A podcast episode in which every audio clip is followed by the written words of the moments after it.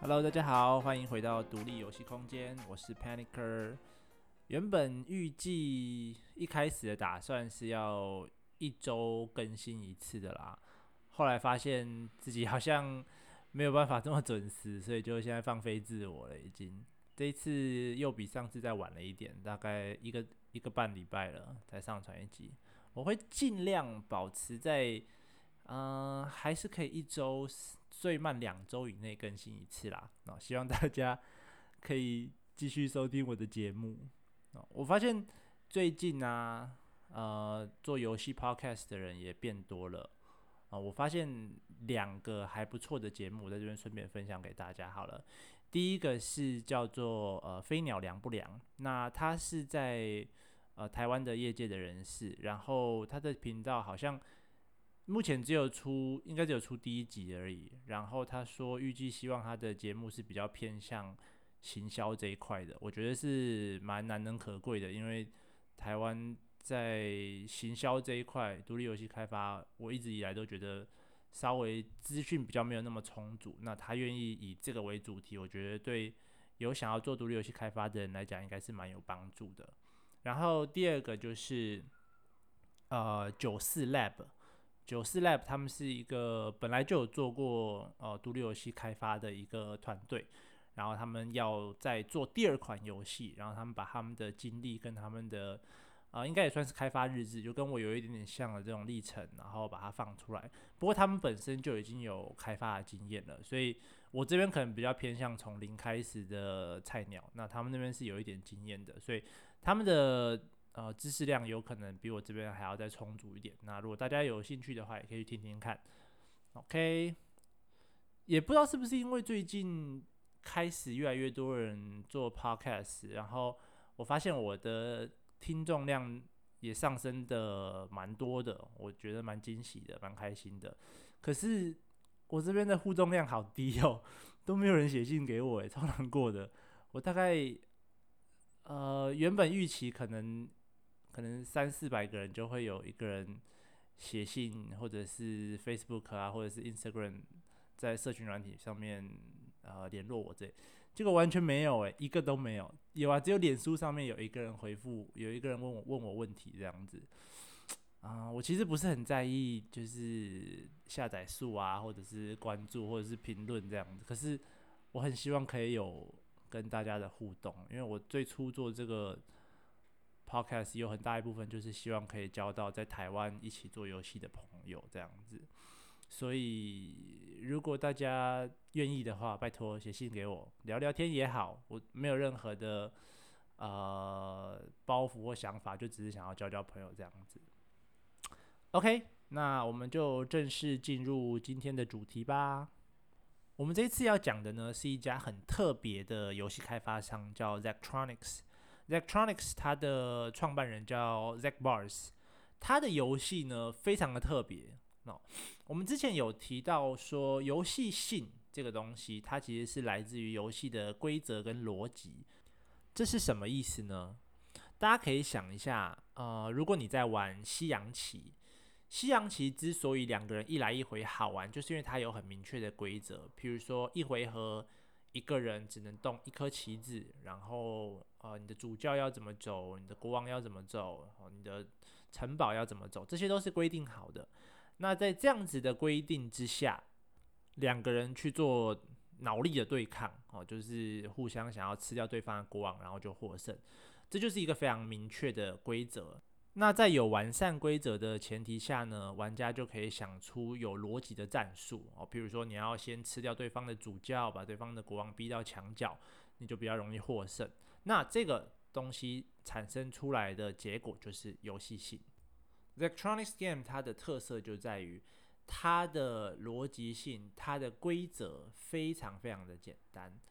哦，这边我们必须要先来跟大家介绍一下。呃，我们传统在游戏上面看到的益智解谜游戏，我们叫做 puzzle game，就是像拼图啊这样子的这种解谜益智游戏。不过最近有一些新形态的这种 puzzle game，叫做 problem games。哦，就是以前的 puzzle games 呢，譬如说像是传送门系列啊，或者是我们之前有提到的 Baba Is You，通常它会是制作人、游戏开发者已经写好了一个完整的答案，而且可能有不止一个，可能有数个答案，然后要让玩家去推敲出制作者是怎么样设计出这个呃谜题，然后你要破解它。不过 Problem Games 呢就不太一样，它一样是有一个问题，不过它并不是一个精心设计好的题目，它更像是给你一些工具。然后给你一个挑战，那你要用你自己的想法，用你手边的这些工具去解决这个问题。譬如说前阵子很有名的这个造桥游戏，你要把你的车子从左边送到右边，那他给你很多的材料，木头的材料啊、节点啊、闸门啊，然后你可以在有限的金额内，就是每一个材料都有不同的金额，你在有限的金额内。把桥从呃把车从左边送到右边，你就获胜了。那这就是一个很典型的 problem games。那我们今天要提到的这个 electronics 呢，他的这个支持者们呢都称呼他游戏叫 Zach-like games。就像我们前面有提到 roguelike 啊，就是 rogue 类型的游戏。那这个 Zach-like games 呢就更特别了，它是以这个制作人的名字来作为游戏类型的名称。哦，大家就可以知道这个游戏类型有多么的特别。最近其实也有一款类似的游戏叫做 Factorio，就是异星工厂。那这款游戏刚结束了 EA 就早期测试的阶段。这个游戏呢，它有一个，它其实最近也是蛮红的游戏啦，蛮多人在玩的。不过如果你们有去看过这一款游戏的评论区啊，你就会发现。尽管它还在早期测试的阶段，可是却已经很多的玩家动辄游玩时数上百、上千，甚至有破万小时的玩家存在。哦，这就是 Problem Games 的一个特色。它是一个非常小众类型的游戏，可是对于它的受众群，喜欢它的人啊，就真的会非常喜欢，随随便便就可以玩超过上千小时。那这种类型的游戏呢，它到底好玩在哪里啊？我们先从 Zach Bars 它的游戏设计开始啊。首先，我们这个游戏的机制啊，就是我们所谓 Problem Solving Game 的这种游戏机制，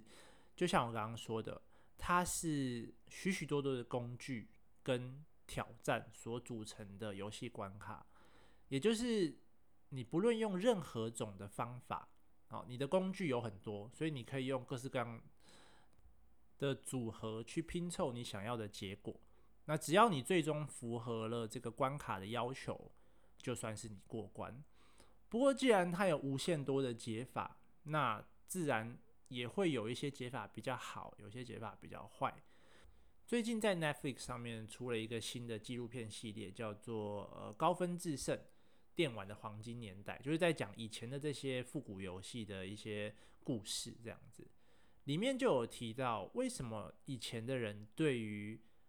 小蜜蜂啊，就是《太空侵略者》这款游戏这么的痴迷啊，可以花上大把大把的钱，不断的去挑战，就是因为它里面有一个东西叫做分数，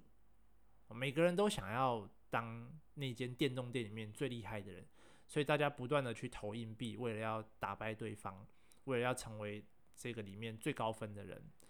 这其实就是人类的一个竞争心态。那这种竞争心态在以前呢、可能就是单纯的分数。不过 Zach Bars 他把这样子的一个分数机制做了一点点的优化。他把游戏里面的各个面向啊，譬如说像我们刚刚讲的造桥游戏，你可能会有你造桥，你总共用了多少个材料，你花了多少钱啊，你用了多久的时间，你的结构稳不稳定？他把这些东西一个一个拆出来，然后做成了各种不同面向的直方图，来让你去跟网络上的或者是跟你的朋友去做比较。这其实是一个非常聪明的做法，因为他了解到了每个人在玩这款游戏的时候重视的面向或者是在行的面向都不太一样，所以有些人可能他花了很多钱。可是他做出了一个结构非常坚固的桥，那他也可以因为在这个面向赢过了大部分的人而感到开心。这就是一个我觉得他非常聪明的设计。不过，Zack Bars 他本人真的是一个游戏开发上面的奇才啦，一个奇葩，我不能说奇才，已经是奇葩了。他的游戏啊，他自己在访谈的过程中有提到，然后就是他的游戏不像传统的游戏，他说他并不会为了让玩家自我感觉良好而去设计好玩的游戏。好，譬如说。他的游戏就是 Zachtronics 的游戏啊，基本上都没有游戏教学，反而他每一款游戏他会附上一本大概四五十页的 PDF 档，那这四五十页的 PDF 档就是它里面游戏的教学。其实比起教学，它更像，如果有在呃工程界待过的人可能知道，我们在买一些产品啊，或者是做一些仪器的时候，它都会附上所谓的 data sheet。或者是 application note，简单来讲就是操作说明书哦。它附上一本大概五十页的操作说明书，告诉你游戏里面的机制要怎么进行，然后没有任何的教学，游戏就开始了。哦就是这么硬核，就这么哈口。那它的游戏本身呢，是以机制为主，就他每一次在做一款新的游戏的时候，他就在想，我这一次要以什么样的玩法要带来什么样的机制给玩家？然后有时候可能是，譬如说像啊城市编码一样的机制，那有时候有可能是流水线，那有些是机械臂操作，像这样子不同的机制。可是这就是它一款游戏的核心，它一切都是以这个机制为主，向外扩散的。那通常它都会以现实所存在的一些机制，就像我刚刚说的。比如说城市语言啊，或者是产线等等这样子现存的一些机制，那他把这些机制他觉得比较无聊的部分删除了，哦，就是他把这些机制针对于游戏开发来进行了一些优化。譬如说，他要做一个有关产线的游戏，那他就把所有的注意力集中在产线上，不像现实的产线中，你可能还有一些物理上的问题啊，或者是。呃，电力上的问题啊，他把这一切都去除掉，只留下逻辑上的问题。你只要设计的合理，那逻辑转得顺，那你的游戏就可以顺利的进行下去。那他就认为这样子的方式可以提高游戏的乐趣。其实他有说到，虽然我们今天说 Zachtronics 是寓教于乐的一个实现者，但其实 Zach Bars 本身在设计这些游戏的时候，他有说。他并不认为他的游戏是教育类的游戏，因为他自己曾经有真的有做过教育类的游戏，然后他觉得他做的不是很好，他觉得那款游戏不太好玩，所以他并不认为他自己是在做教育类的游戏，只是他觉得这样子做的游戏真的好玩啊，他自己真的喜欢这样子的游戏，所以他才做了这样子的游戏。不过我觉得，虽然他并不认为他这款游戏是教育类的游戏。当然，它确实也不像传统所谓的教育游戏，譬如说打字机呀，或者是乖宝宝刷牙这种类型的游戏。可是，其实当我们在玩这款游戏的时候，它在解决问题的方法与流程上，其实是跟现实生活一致。譬如说，当你要学一个新的仪器啊，学一个新的。硬体、软体的技术的时候，你要查资料哦，就是查它这个操作手册。那你要先解决你的问题哦，就像你破关，你要先解决你的问题，你要找到逻辑，怎么样它顺利的执行。解决了问题之后呢，你还要把你的结果优化，它才会有所谓的价值哦。就像我们在游戏里面会因为直方图觉得，诶，好像自己做的还不够好，所以要优化。那这个流程呢、就是执行与优化这个流程，其实跟我们现实中解决问题的方法，跟我们工作上的方法、学习上的方法，其实是一致的。所以，当你能成为一个可以享受这样子游戏的人的时候，你就能够学会解决问题的乐趣，你也就可以享受学习的过程。所以我仍然觉得 z e c t r o n i c s 的游戏是一个非常好。而且寓教于乐的一个游戏，他的游戏我大部分都有买，不过我确实不不能算是他游戏的受众哦。就是我买他游戏的心态有点像是订阅阿迪英文，就是你订阅之后，你会觉得自我感觉良好，好像自己不只是在玩游戏，不只是在看 YouTube，有真的学一些东西。但其实你知我知，阿迪也知，大家其实更喜欢看的是轻松的日常。哦，所以我有试着去玩了它几款游戏，但是有一些难度真的很高，有一些相对没那么难的，我有大概玩了一半，但是也还没有破关。希望我哪一天发愤图强把它破关。OK，那我们接下来介绍一下 Zachtronics 的一些游戏。它的第一款游戏啊，是一款免费的游戏，但是这一款游戏对他来讲也是影响最大的游戏。哦，这款游戏叫做 Infinite Miner，叫做无限矿工。这一款游戏呢，你要做的事情就是你去挖矿，然后所有的所有的矿啊，都是一格一格的。然后你要去挖矿，挖完矿之后去盖建筑，那你可能会挖到一些宝石这样子。听起来有没有很像 Minecraft？如果你看过画面的话，你会觉得这一款游戏简直跟 Minecraft 一模一样。你可能还会觉得它是 Minecraft 的模组之类的。不过 Zach 本人就是对于这件事情非常感冒，因为其实 Infinite Miner 比 Minecraft 还要早出来，而且 Minecraft 的作者 Notch 其实有说过。就是 Infinite Miner 其实可以算是 Minecraft 的启蒙作，这样你们就知道 Zach 在游戏界其实是一个声量很高的人。不过那时候因为他上传游戏啊，没有把游戏的程式码去做模糊化，就是没有做防盗版机制，所以他的整个原始码全部都被盗版开发给盗走了，然后就变成许多人用他的原始码。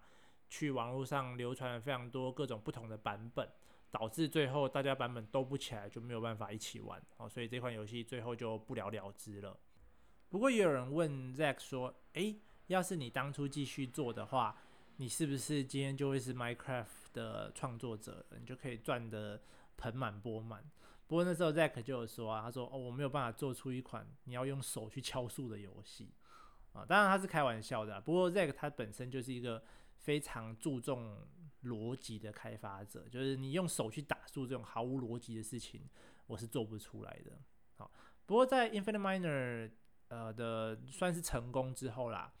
他就开发了他的第一款真正的商业作品，叫做 Space Camp。那 Space Camp 我本身没有玩过，所以我其实没有办法给太多的想法。不过确实，他经由这一款游戏之后，就取得第一款就取得了商业上的成功。然后接下来就是 Infinite Factory 无限工厂，那这是一款输送带流水线的一个游戏，好，然后再来是深圳 IO，那深圳 IO 就是一个写低阶程式码的一个语言设计游戏，然后最后一个是我玩的比较多的，叫做 Opus Magnum。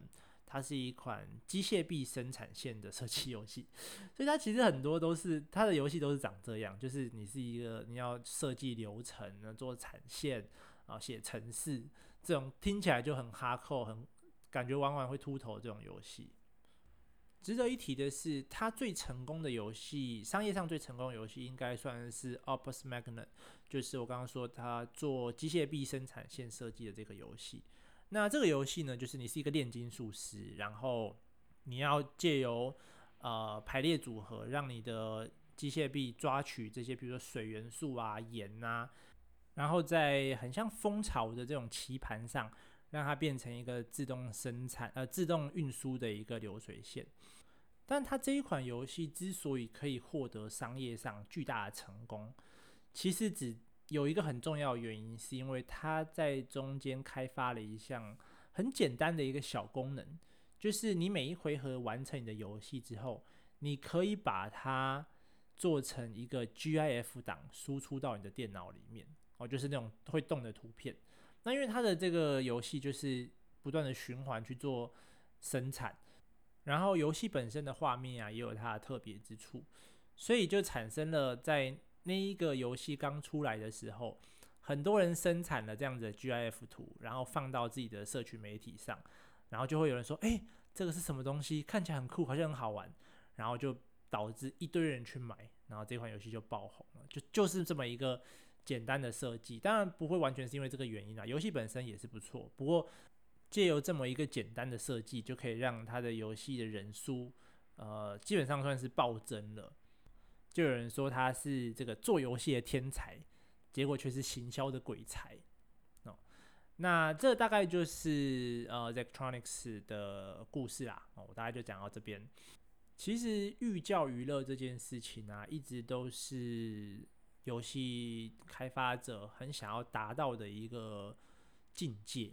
因为大家都觉得啊，游戏只是单纯的娱乐，好像有那么一点没有产值，所以才会被人家说是啊电子海洛因啊。因为你单纯就是给玩家快乐，没有让他学到什么事情。所以很多开发者都希望自己可以达到高度，就是诶，我可以在游戏里面放入，不管是用剧情啊，不管是用玩法，让大家可以学习到一些事情，让自己的游戏变得更有价值。最近比较有名的一个例子啊，就是 Foldit 啊，Foldit 它没有中文，就是华盛顿大学啊做了一款叫做呃类似蛋白质的模拟游戏，那就是借由不同的呃折模拟蛋白质的折叠，然后去对抗，譬如说呃癌细胞啊，或者是对抗病毒啊、细菌啊，然后来让玩家们去尝试从中找到一些现实生活中真的可以改变蛋白质而去对抗疾病的方式。啊，当初这个游戏上线的时候蛮轰动的，因为连开发的人都没想到哦，短短的十天之内，玩家就在上面突破了艾滋病研究过去十五年来都没有办法解决的问题。哦，短短的十天内就突破过去十五年来做不到的一个研究成果。后来这个东西它也被写到全球最大的期刊杂志《Nature》上面。哦，那现在这个《Foldit》这个游戏，其实你还是可以在网络上下载到，也是免费的。如果大家有兴趣的话，也可以去挑战一下最新的难题哦，就是武汉肺炎模拟。哦，OK，那我想今天的节目大概就到这边。希望大家真的可以多多来跟我联络，交个朋友也好。OK，那今天的节目就到这边，大家拜拜，我们下次见喽。